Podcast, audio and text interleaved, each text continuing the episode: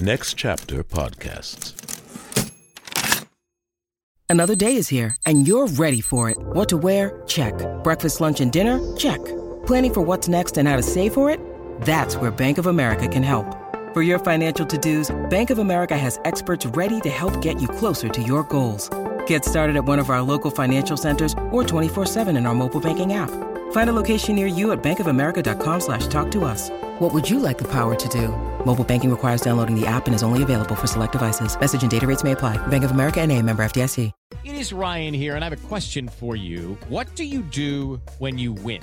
Like, are you a fist pumper? A woohooer, a hand clapper, a high fiver. I kind of like the high five, but if you want to hone in on those winning moves, check out Chumba Casino. At ChumbaCasino.com, choose from hundreds of social casino style games for your chance to redeem serious cash prizes. There are new game releases weekly, plus free daily bonuses. So don't wait. Start having the most fun ever at ChumbaCasino.com. No purchase necessary. VGW. Void were prohibited by law. See terms and conditions. 18 plus.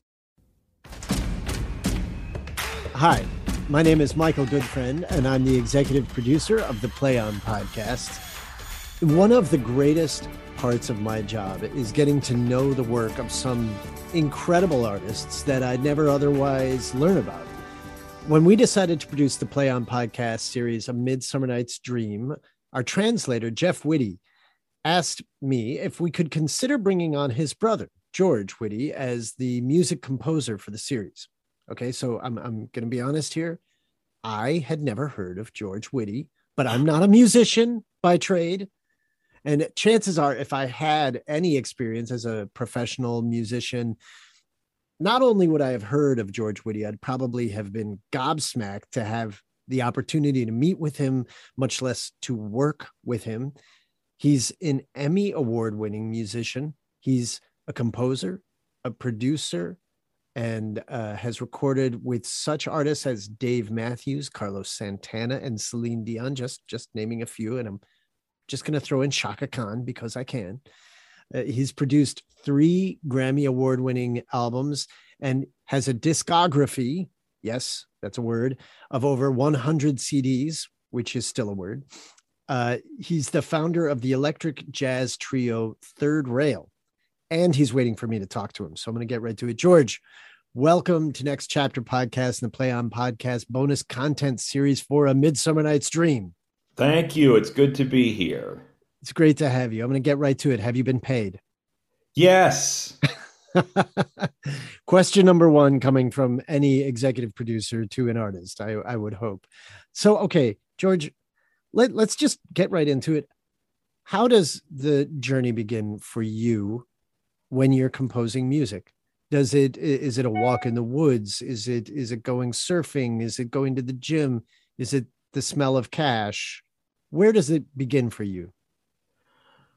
Well, in today's era, since the it's all the money is all electronic transfer, I don't get to smell the cash, which is a huge bummer, as you can imagine. uh, until the project is done, when I go to the bank and withdraw it all as cash and just. uh, it probably actually it starts with reading the script, um, and you know you guys and Catherine particularly were were pretty Catherine clear. Eaton, our director. Yeah. Yeah. Uh, pretty clear that you you weren't looking to to make something Victorian. Not mm-hmm. Victorian obviously is way too late in era, but not something period. Um, and and not a harpsichord and stuff like that, but that you wanted to to really use every tool in the arsenal to to make this the most powerful, potent thing we could. So as I read the script, I was kind of just you know imagining, uh, you know, what sort of soundscape we might use, um, and uh, you know, Catherine had talked about creating some different environments for and you know settings for things, especially because there's no no visual on this. Um, so you know, I read the script a couple times because I I probably saw this when I was 12 at the Oregon Shakespeare Festival, my my parents took us and we saw, you know, three or four things and they were fairly inscrutable to me in the original, you know, uh, syntax. The woozle cocks are black of hue, with orange tawny bill. The throstle with his note so true, the wren and a little quill. How old were you? I think I was about 12, maybe I was 10. Mhm. But I, I had a similar experience to to what it was like for me to go to church at the time was that it was just a venue for me to sit and kind of drift off into, you know, some world of my own. Um, but so, you know, I, I kind of wanted to make sure that I had a, a sense for the balance of sort of the, the comedic elements and the, the more dramatic elements and so forth. Uh, and then, you know, by way of starting, I just kind of lobbed a few ideas in there. You know, mocked up some some demos of some things and said, "What do you think about this?" And you sent it off to Catherine. She Mhm. listened, and and you're you're playing tennis from there, huh? So you're you're just scratching things out. You're not writing anything down at that point. You're not actually writing out the music in any way. You're just playing riffs and and things like that. Well, I never write anything out until it's done, and that's only if it's going to be played by, you know, an orchestra or by, you know, a band or something like that. And even then, I have a guy that I send the data to, and and he does it because So that's very so this is interesting because that's different from writers, obviously. A, a composer like yourself, and I would imagine you're representative of composers across the board. You play the instrument, you play a, a- an instrument to get a melody out of your head and into the world. And the the writing of it, the actual scoring, like writing down the notes, that's the last step. in this case, it wasn't even ever a step. No one needed to read the music, you know, since I was kind of executing it all myself here in my studio.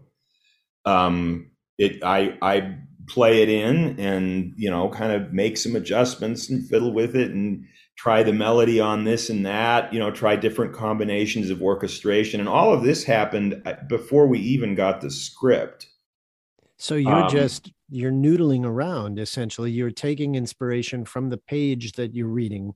You're talking to the director, you're talking to the producers. I know we had a couple conversations and and just kind of going going into your own zone and and coming up with whatever comes forth in your mind and and then sending it out for review essentially.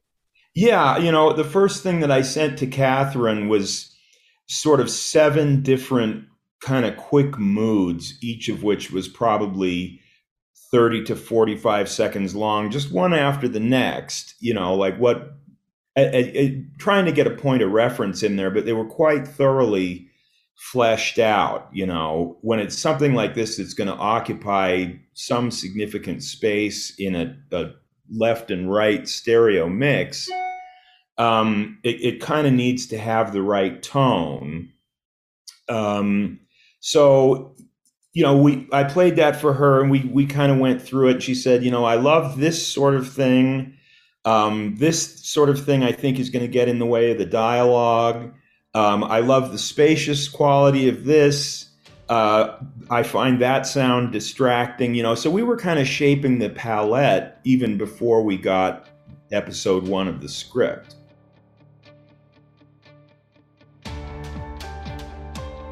This is Michael Goodfriend, executive producer of the Play On podcast series. I hope you're enjoying this conversation with the creatives behind the scenes. To listen to the full interview, join the Play On supporting cast for just $5 a month, which by the time you hear this might be less than you'll pay for a gallon of gas. You'll get in depth interviews featuring some of the most brilliant artists working today.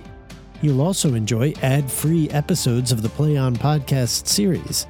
Subscribe today for $5 a month. Join the cast. Go to ncpodcast.com and sign up today. Thanks for listening.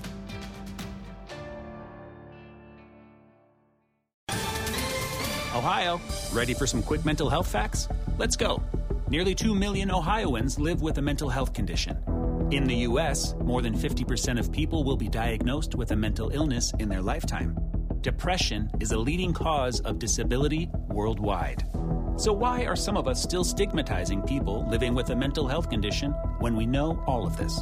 Let's listen to the facts and beat the stigma. Ohio, challenge what you know about mental health at beatthestigma.org. Next Chapter Podcasts.